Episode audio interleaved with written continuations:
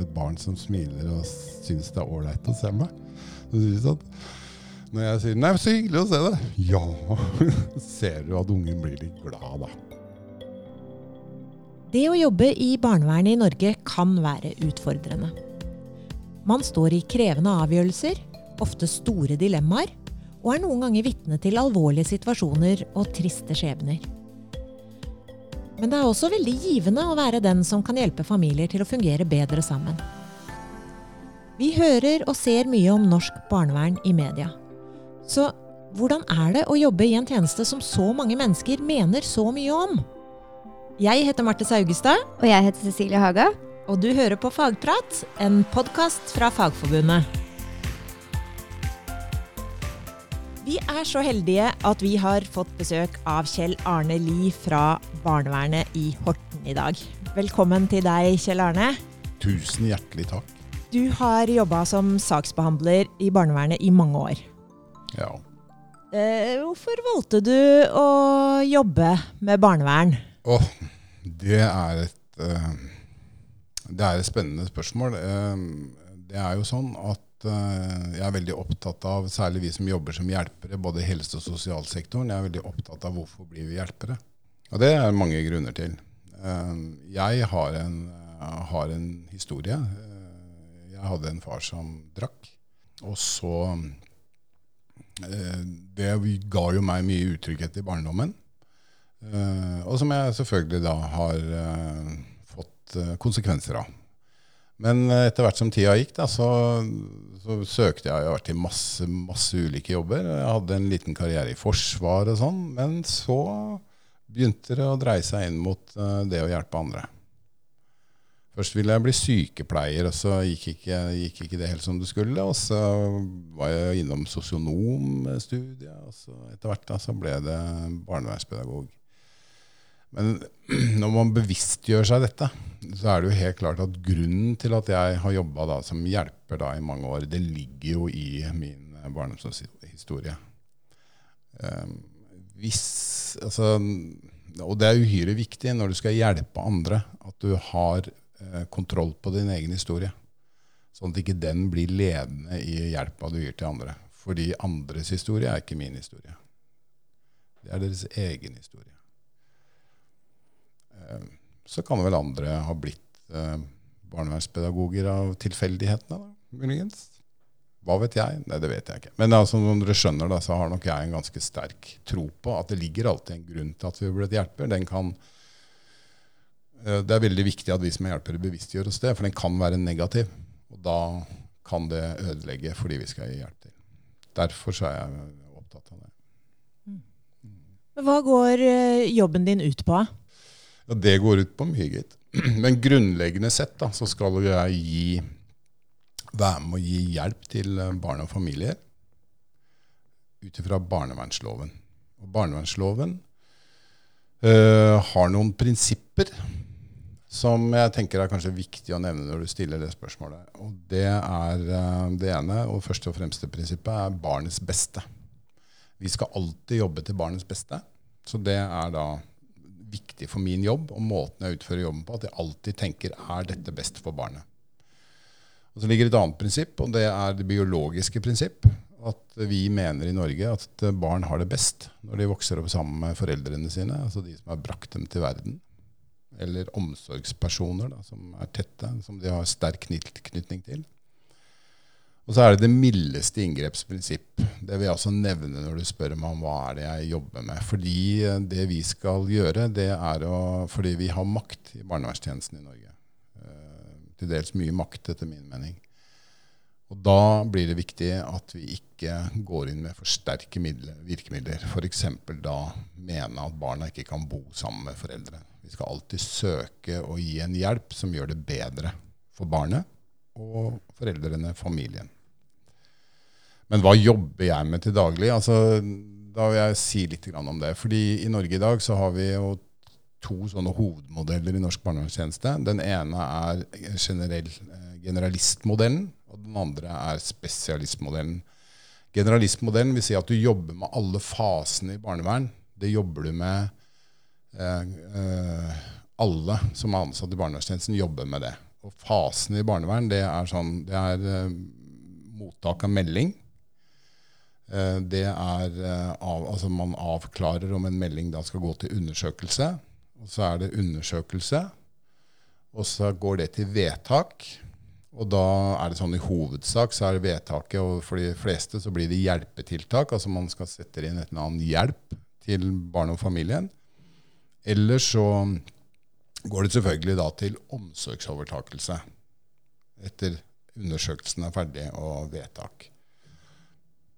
Og etter det så er det jo da, hvis det går eh, til uh, omsorgsovertakelse, så blir jo gjerne barnet plassert i et fosterhjem. Så da følger, må barnevernstjenesten følge opp barnet, barnets foreldre og fosterhjemmet.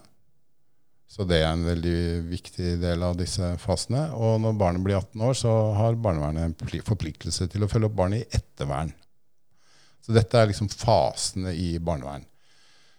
Og så er det sånn at noen barnevern er generalistbarnevern, og de jobber med alt det.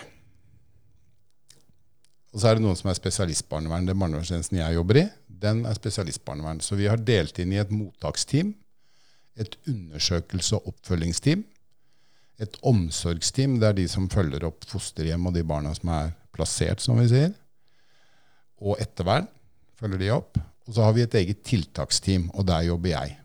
Sånn at vi som jobber i det teamet, vi eh, jobber med å gi hjelpetiltak til barn og familier. For å hjelpe de til å endre seg på en god måte. Hva kan det f.eks. være? Eh, nei, altså nå er det jo sånn innen eh, barnevern og har vært i en del år, altså er det en hel rekke metoder eh, som jeg bare må si med en gang at jeg er kritisk til. Eh, det viktige er jo at vi er, eh, fokuserer på å sette gode mål. Hva, altså sammen med barnet og familien finner ut av hva trenger dere, lager et mål, og så jobber for å nå det målet. Det er uhyre viktig, og her har det vært feila en god del i norsk barnevern. Men poenget er jo da at um, disse metodene er jo også gode. Altså fordi det er rammeverk for hvordan man kan systematisere hjelp. Og mye av det er bra. Det, men det kommer veldig an på utøverne av dem. Så F.eks. så bruker jeg da ICDP, International Child Development Program, som er utvikla faktisk av uh, norske forskere. Og det, det, er da altså foreldreveiledning. Etter et måte å tenke på, et system å tenke på. Uh, og den bygger jo selvfølgelig da på grunnleggende psykologi, og det gjør det altså forståelser som vi har i, rundt dette med å hjelpe folk i dag og som, som, er god, da. En annen ting jeg underviser i, eller bruker, det er TBO. Eh, det er traumebasert omsorg. Altså forståelsen av hvordan hvor, i, hvor, når i oppveksten vi blir utsatt for belastninger. Hvordan det lagrer seg i hjernen, og hvordan eh, f.eks. et fosterbarn kan bli trigga av det, de opplevelsene de hadde når de bodde sammen med mor og far, og ting var vanskelig. Så kan du bli trigga av det når de bor i fosterhjemmet og få en eller annen reaksjon som er viktig å forstå. Så jeg tenker at Disse metodene også, de, de, bygger jo veldig på den psykologiske forståelsen vi har i dag. Og mye av det er veldig godt brukt riktig. For det er nemlig ikke alle barn som er traumatiserte. Og det er jo ikke alle barn som altså, En kollega av meg som er psykolog, kom til meg en dag og så sier han hva er det med dere treårig utdanna? For da han igjen møtt en av oss da, som hadde gått en videreutdanning og trodde at liksom alt løses med den ene måten å tenke på. Og Det er det som er farlig. Når vi blir knytta til bare én måte å tenke på, og særlig når du jobber med så mangfoldig eh, altså mangfoldighet da, som du må jobbe med når du jobber med medmennesker og prøver å gi dem hjelp. Da må du evne å se dem først, og finne ut av hva de trenger. For det er det min kompetanse skal eh, være god på. ikke sant? Altså det jeg må kunne godt, det er å finne ut av, sammen med dem, hva kan vi gi deg for at du skal få det bedre. Men Kjell Arne, du jobber jo da tett på de skikkelig vanskelige sidene i livet. Og da skal du ha litt uh, ryggrad. Åssen kjennes det? Ja, du må tåle å møte motstand. Fordi um, det, hvis vi skal si det litt sånn populært, så det vi driver med i norsk barnevern, det er jo egentlig da sånn å kødde med ungene til folk. Eller si til barna at nei, du skal ikke bo sammen med pappa mer. Eller si til barnet at nei, det mamma og pappa gjør, det er feil. Det skjønner du. Kan ikke gjøre sånn. Nei, mamma er ikke bra nok. Ikke sant? Det, det, vekker jo motstand. Altså, du går jo da inn i menneskers liv, deres mønstre, deres vaner, måten de ser livet på. Og så mener vi da noe som uh, en utenforstående makt, faktisk. At dette ikke er bra nok. Og jeg liker jo veldig godt at landet Norge har liksom tatt det ansvaret og si at nei, unger som ikke har det bra nok, de skal vi gi hjelp. Vi skal ikke la de fortsette å leve i dette, det de lever i. Vi skal endre på det. Men da krever det jo, krever det jo mye. Og da, som, som ansatt da, i en barnevernstjeneste, så har jeg nå blitt 62 år. Jobba med dette mer eller mindre siden 1980. Og jeg begynner å bli sliten. Jeg begynner å bli sliten av alle historiene. Jeg begynner å bli sliten av alle menneskene, altså alt det jeg har av minner oppi hodet mitt. Og egentlig så skulle vi begynt ja, å gjøre det noen ganger når jeg holder foredrag eller underviser studenter. Så sier jeg da starter vi med ett minutts stillhet over alle de barn og ungdom som vi har fått lov til å trene på i karrieren vår. Da, da blir det litt sånn rart. Men det er sant. Dette er sant. Altså jeg Jeg har, har jo mine minner. Så har jeg barn. Jeg har ungdommer. Eh, noen av dem lever ikke lenger. Kunne jeg gjort noe annerledes? Ja, de tankene er der. Dette må jeg leve med, og jeg tenker at det er en del av det å velge dette yrket. Det er å håndtere det. Det må du. Uh, og det påvirker deg veldig etter hvert. Uh, alle de historiene du er inne i. Uh, og noen går det veldig dårlig med. du får ikke helt hjulpet dem som du hadde ønska.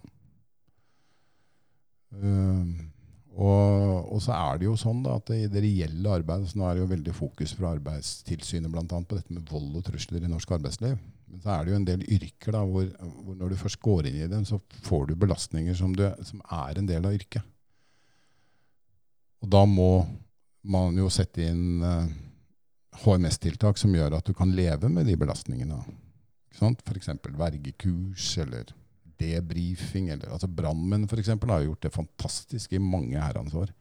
De, de, har jo hatt sånne Vi samles på fellesrommet etter brannen. Og det gjør de og har gjort i veldig mange år, selv om det ikke, sant, har ikke vært så stort. da. Men Gjør dere noe sånn i barnevernet? Nei, vi gjør ikke det. Det er, altså det er, selvfølgelig fordi barnevernstjenester er jo en barnevernstjeneste i stort, eller i de fleste norske kommuner. Det er noen som har interkommunale tjenester, da, men så er det forskjellig. Noen er sikkert gode på det, jeg har ikke helt oversikten på det. Men der hvor jeg har jobba, en del av de jeg har sett på, har ikke det gått nok systematisk. For det tar for lang tid. Fordi det er så mange oppgaver. Så, hvis vi skal snakke om følelsene våre i tillegg, så blir det litt mye. Han har spissformulert, selvfølgelig, men det er nok en realitet. Så det betyr at du står, at du står ganske aleine i jobben din, da, i de avgjørelsene du tar, og, og de resultatene som kommer? Eh, ja, jeg mener det.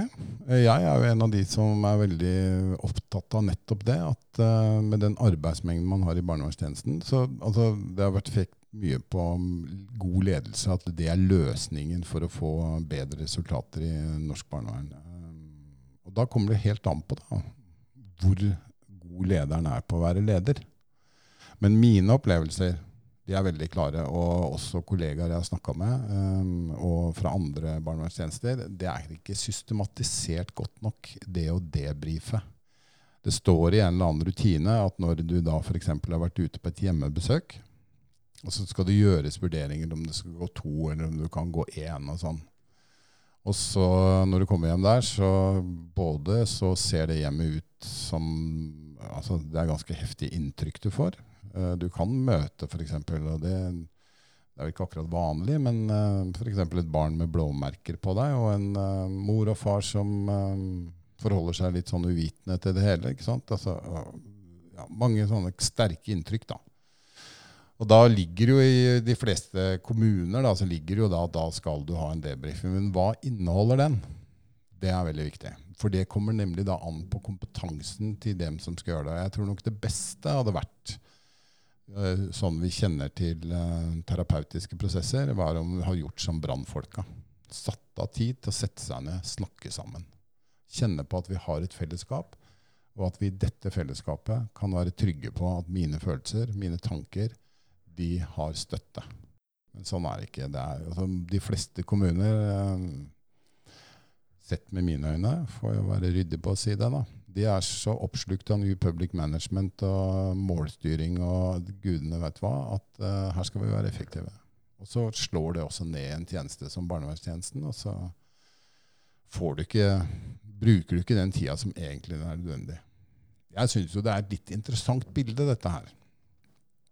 Fordi jeg mener at hvis du tar spesialsoldater i Norge i dag For det første så går de gjennom en ganske heftig utvelgelsesprosess. Så er det sånn at de eh, og norske spesialsoldater har jo nå i flere år hatt reelle oppdrag. Altså vært i krig. Og så er det sånn at de er i en runde i et annet land, da gjerne, og så er de og får ganske heftige opplevelser.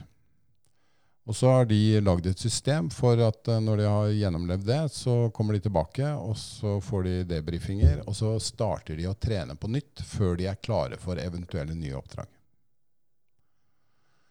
Og Jeg syns det er litt fascinerende å tenke, da, selv om skal, kanskje, jeg mener at det er et sammenligningsgrunnlag, fordi de opplevelsene vi har i barnevern over tid, det er ganske sterke opplevelser og, og setter seg i våre minner og våre sinn.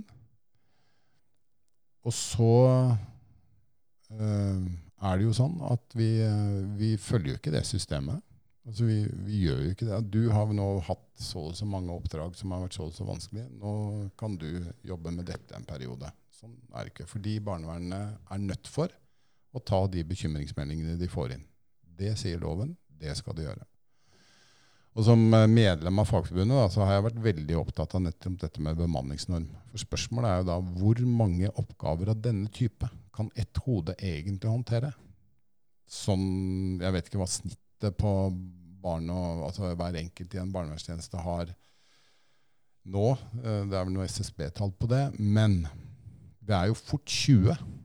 Mm. 20 barn og familier. Mens vi da i Fagforbundet har utarbeida og gjennom eh, lange debatter med faglige debatter bl.a. utarbeida at vi mener at makstallet skal være 15. Og Det syns jeg bygger på også den forskninga vi har om hvordan vi fungerer som mennesker rent psykisk i dag. Så det mener jeg det er en god jobb Fagforbundet gjorde der på å komme fram til det tallet. For det er ikke mulig å følge opp godt nok hvis det er flere? Tenker du? Nei, og da mener jeg da har jeg grunnlag for å kunne hevde det. Og da ligger jo det i helse... Hvis du går inn på Helsetilsynet, for det er jo de som har hovedansvaret for eh, tilsynet i barnevernstjenestene, og ser på de rapportene som ligger der, så ser du at det er jo ikke rapporter som sier at det er tipp topp i norsk barnevern. Det er kritiske rapporter. Og så er det jo da EMD-dommene. Vi har 40. Hva er det for noe? Det er Den europeiske menneskerettighetsdomstolen. ikke sant? Og nå er vi vel dømt i ja, um, fem. Og det, det, det, det, dommene handler veldig mye om barnevernstjenesten. Altså det er artikkel åtte. Og det går jo da på familielivet. Og det barnevernet stort sett er dømt for, det er at de ikke har vurdert godt nok i hvilken grad barna og når barna kan tilbakeføres. Og i hvilken grad barna skal ha samvær med sine foreldre. Og Det vi stort sett får kritikk for, da, det er jo at vi ikke har gjort gode nok vurderinger. Men må, da må vi stoppe opp. Og det gjør jo norsk barnevern nå. Det skjer veldig mye rundt disse dommene. Men uh, må vi stoppe opp ikke sant, og spørre er vi gode nok. Ser vi barnet godt nok? Har vi tid nok til dette? Og så er det sånn for meg at uh, da, da har jo det politiske svaret i mange år nå det har vært vi må øke kompetansen. Men det er jo ikke sikkert at ungene får det bedre selv om jeg eventuelt får mer kompetanse. Og det er jo ikke sikkert at kompetanse nødvendigvis gjør meg så mye klokere. Og det barn trenger, er at jeg kan være til stede. Det barn trenger, det er at jeg kan skape trygghet i det møtet med barnet og familien. For klarer ikke jeg det, så får vi ikke i gang av endring heller. Det høres jo litt ut som du snakker om det med at altså for å hjelpe, så må vi også ta vare på hjelperne. Rett og slett. Altså vi må ha et system som gjør at de som jobber i barnevernet, faktisk får både tida til å utøve faget sitt, men også tida til å utvikle tjenesten sammen. Er det litt det du er inne på? Litt den der tida til å reflektere da, over hvordan er det vi egentlig jobber, og hvordan kunne vi ha jobba bedre? Ja. Og så tenker jeg jo det at en barnevernstjeneste som jobber med så mangfoldig og komplekse ting Vi er nettopp nødt for å se på tidsbruk. Altså hvordan bruker vi tida vår? Og det er jo som du tar opp, det er nøye sammenheng om hvordan jeg har det, og hva slags hjelp jeg kan gi. Det henger jo Altså, hallo. Har ikke bestemor det bra, så kan fort ungen få det dårlig òg, altså. Mm. altså. Det er jo ikke noe, det er ikke noe hokus pokus, dette her. Det er eh, som uh, min kjære kone, som er psykologspesialist, en gang sa. Må huske på det at menneskelige følelser er tross alt ikke så mystisk. Det er, det, sånn at den, den, vanlige altså Vi mennesker vi, vi, kan jo disse tingene. Vi vet disse tingene. Og så bygger vi allikevel systemer. En ting jeg syns er veldig interessant, da, det er jo den TBO. Det kom i 2006 til Norge. Eh, og sånn cirka. Så kom det, Da begynte man å snakke om traumebevisst omsorg. Traumebevisst omsorg handler om hvordan forståelsen av hvordan hjernen vår fungerer og hvordan, altså det er en veldig sånn grunnleggende forståelse som er uhyre viktig å ha med seg når man skal være hjelper. Og den sier hjernen vår bygges nedenfra opp. Så når vi blir født, så er det sånn eh, Og det er det sannsynlig, da, så kommer instinktene på plass først. For vi er bygd til å overleve. Vi må jo det. Vi må jo overleve. Og da kommer instinktene på plass først. Og så kommer følelsene. Og til slutt så kommer fornuften. Sånn uh, cirka det, altså, alt dette skjer jo da, og barn er forskjellige og alt det der. Men sånn cirka når vi er 25 år, så er fornuften liksom sånn endelig helt på plass. da.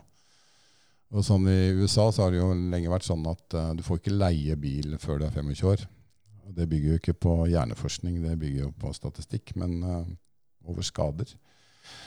Men altså, da samstemmer jo det, da. Og da er det litt sånn artig, syns jeg. Hva gjør vi?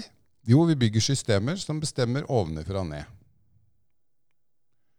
Istedenfor at vi fungerer jo Altså, hjelp må jo gis ut ifra det behovet den som trenger hjelp, har. Og det mener jeg at jeg ser mange eksempler på rundt i norske kommuner. Det blir mer opptatt av å styre ovenfra enn å se behovet nedenifra. Og så sier en del ledere ja, men det gjør vi. Og en del kommuner gjør det helt sikkert mye bedre enn andre. Men sånn jeg opplever det, så ser jeg at styring overfra har for lite kontakt med behovet til de som trenger hjelp. Det blir mer opptatt av å lage et system som kan fordele eller bruke ressursene mest effektivt, enn å ha fokus på det faktisk den som trenger hjelp, må ha. Og Da er vi jo inne på bl.a. dette med sammenhengen mellom den ansattes arbeidsvilkår, arbeidsmiljø og hjelpa som gis. Men dette er litt sånn tabu å snakke om sånn jeg opplever det. For når du tar opp, Jeg er verneombud i den barnevernstjenesten jeg jobber i. Så når du tar opp disse tingene, snakker om det sånn som jeg gjør nå, så møter du motstand fra ledelsen med en gang. Ja, men kan vi ikke snakke om det? sier jeg. Nei, det er ikke sånn det er her. Da, da man, jeg tenker at det påligger, altså For meg da, som jobber i norsk barnevern, jeg har jo et forsvarlighetskrav å forholde meg til i, uh, i barnevernsloven tjenestene jeg gir, skal være forsvarlige. Jeg er veldig opptatt av at det er et individuelt ansvar. Mange barnevernstjenester mener at det er barnevernstjenesten sitt ansvar. Sånn at jeg kan feile, da, men det er likevel barnevernstjenesten. Jeg er veldig opptatt av at nei, det er mitt ansvar. Jeg må sørge for at tjenestene er ansvarlige. Og hvis det betyr å gå imot min ledelse, så må jeg gjøre det. Hvis min oppfatning er at det jeg gjør, er til det beste for barnet, det min ledelse mener, er ikke til det beste for barnet. Min lojalitet må være hos barnet. Sånn er det. Det er litt interessant når du snakker om um, Du nevnte jo New Public Management, og, så, og ja. så snakker du nå om dette forsvarlighetskravet. Hvordan opplever du at de to hva skal man si, uh, samsvarer med hverandre?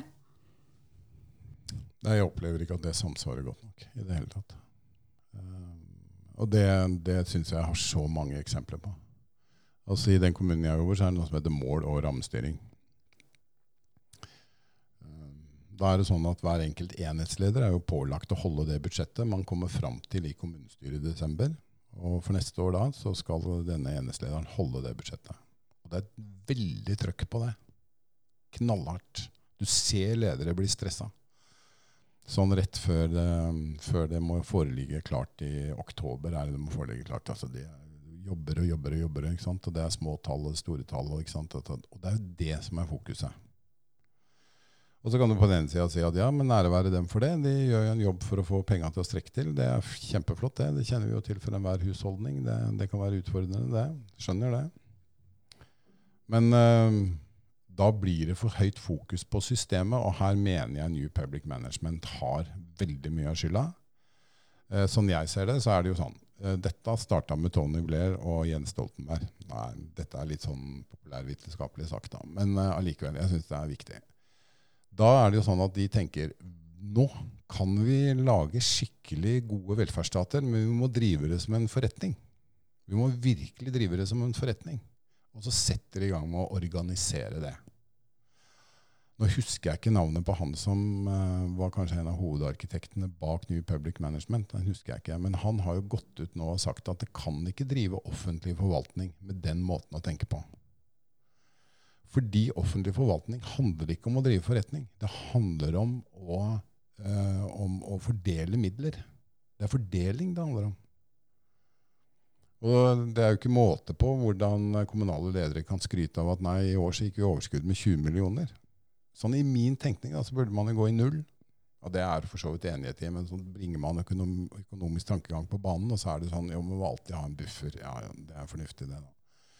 Men her er det jo her er det jo sånn at, uh, folk, det, det, her passer ikke for barnevern eller en del av de andre hjelpetjenestene. Jeg er også opptatt av det i helse, særlig psykisk helse.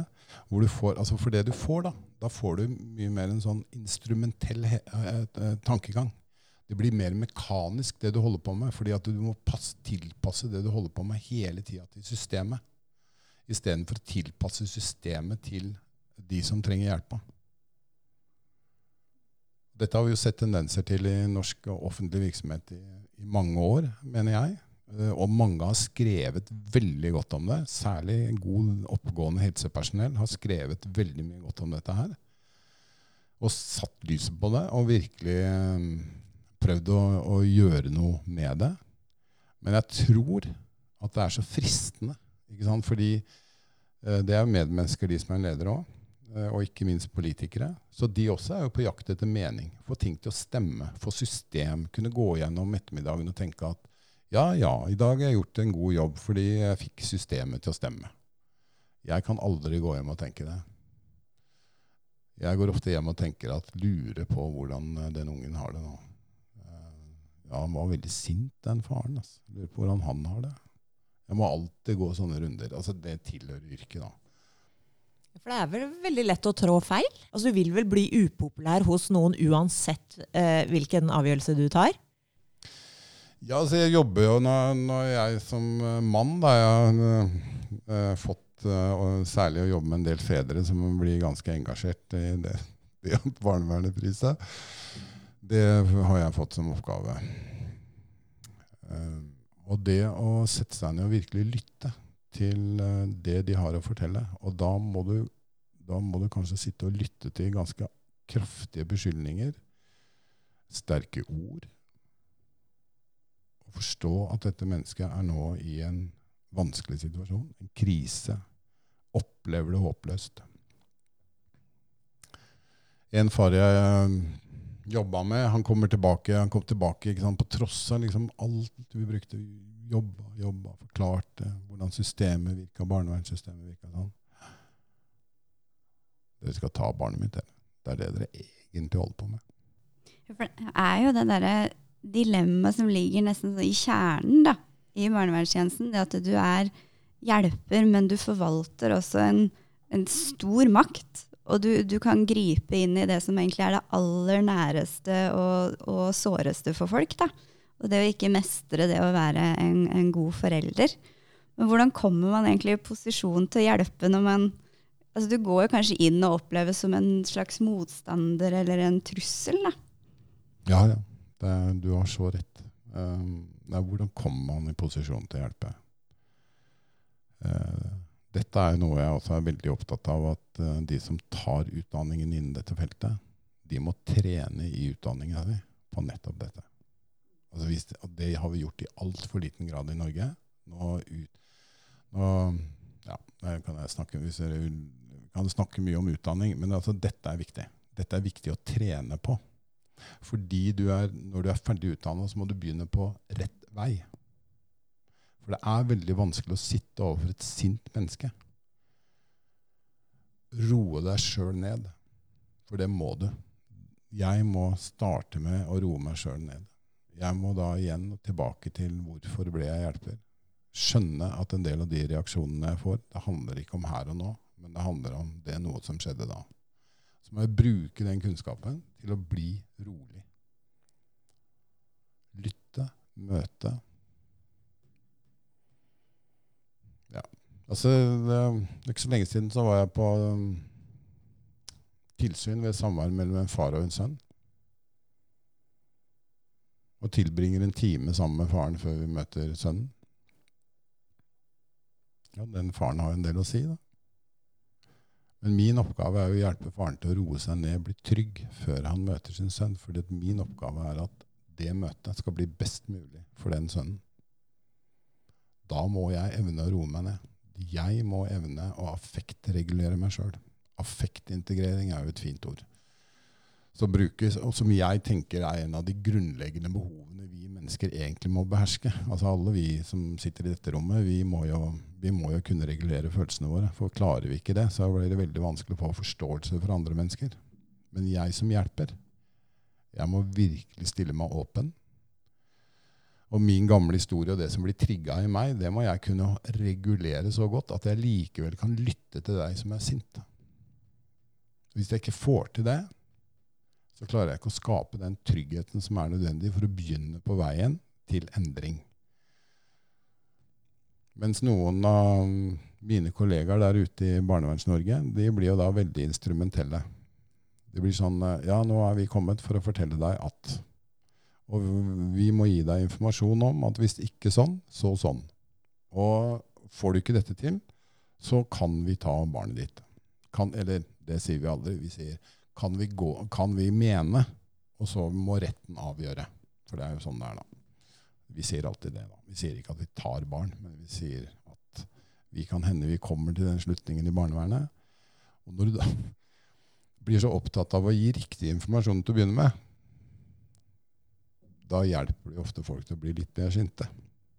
Og når du blir mer sinte, så får du mindre trygghet. Og når du får mindre trygghet, så får du mindre potensial til endring. Ja, nei, men dette er jeg veldig opptatt av, og jeg tenker at det er veldig sånn grunnleggende ting som må være på plass. Og som jeg ser, og som du også kan se at tilsynene, har ikke vært på plass. Vi for, har blitt for instrumentelle. Og dette henger også sammen med New Public Management og måten kommunene organiserer seg på.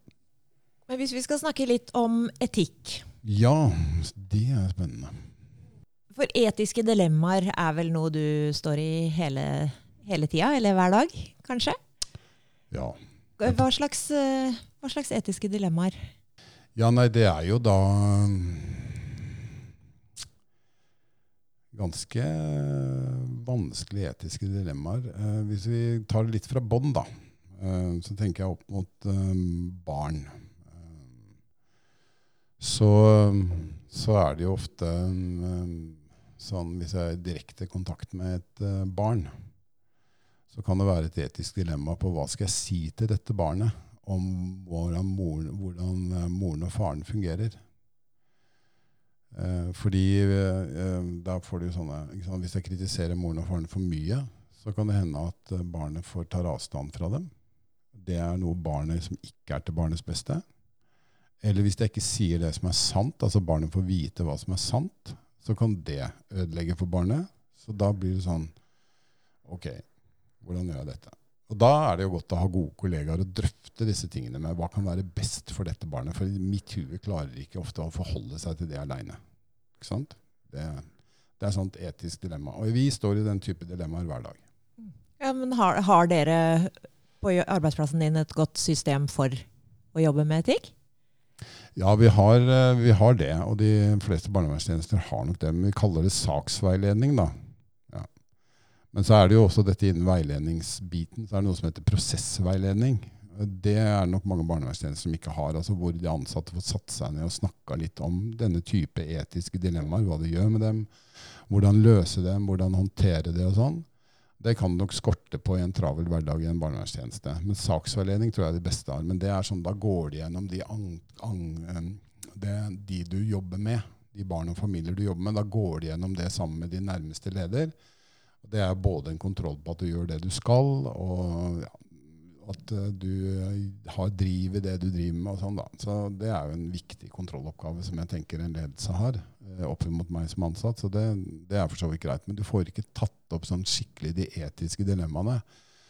Og hvis da lederen din ikke er helt oppe og går da, på å snakke om etikk og etiske dilemmaer, så, ja, så feiler du jo på det, liksom. Og det er litt, sånn, det er litt forskjellig, det. Men jeg tror at det, det å sette seg ned i fellesskap Jeg har jo opplevd det i mitt team, i tiltaksteamet, fordi eh, der, eh, det er faktisk bare to av oss som er barnevernspedagoger av sju. Nei, tre er det som er barnevernspedagoger av sju.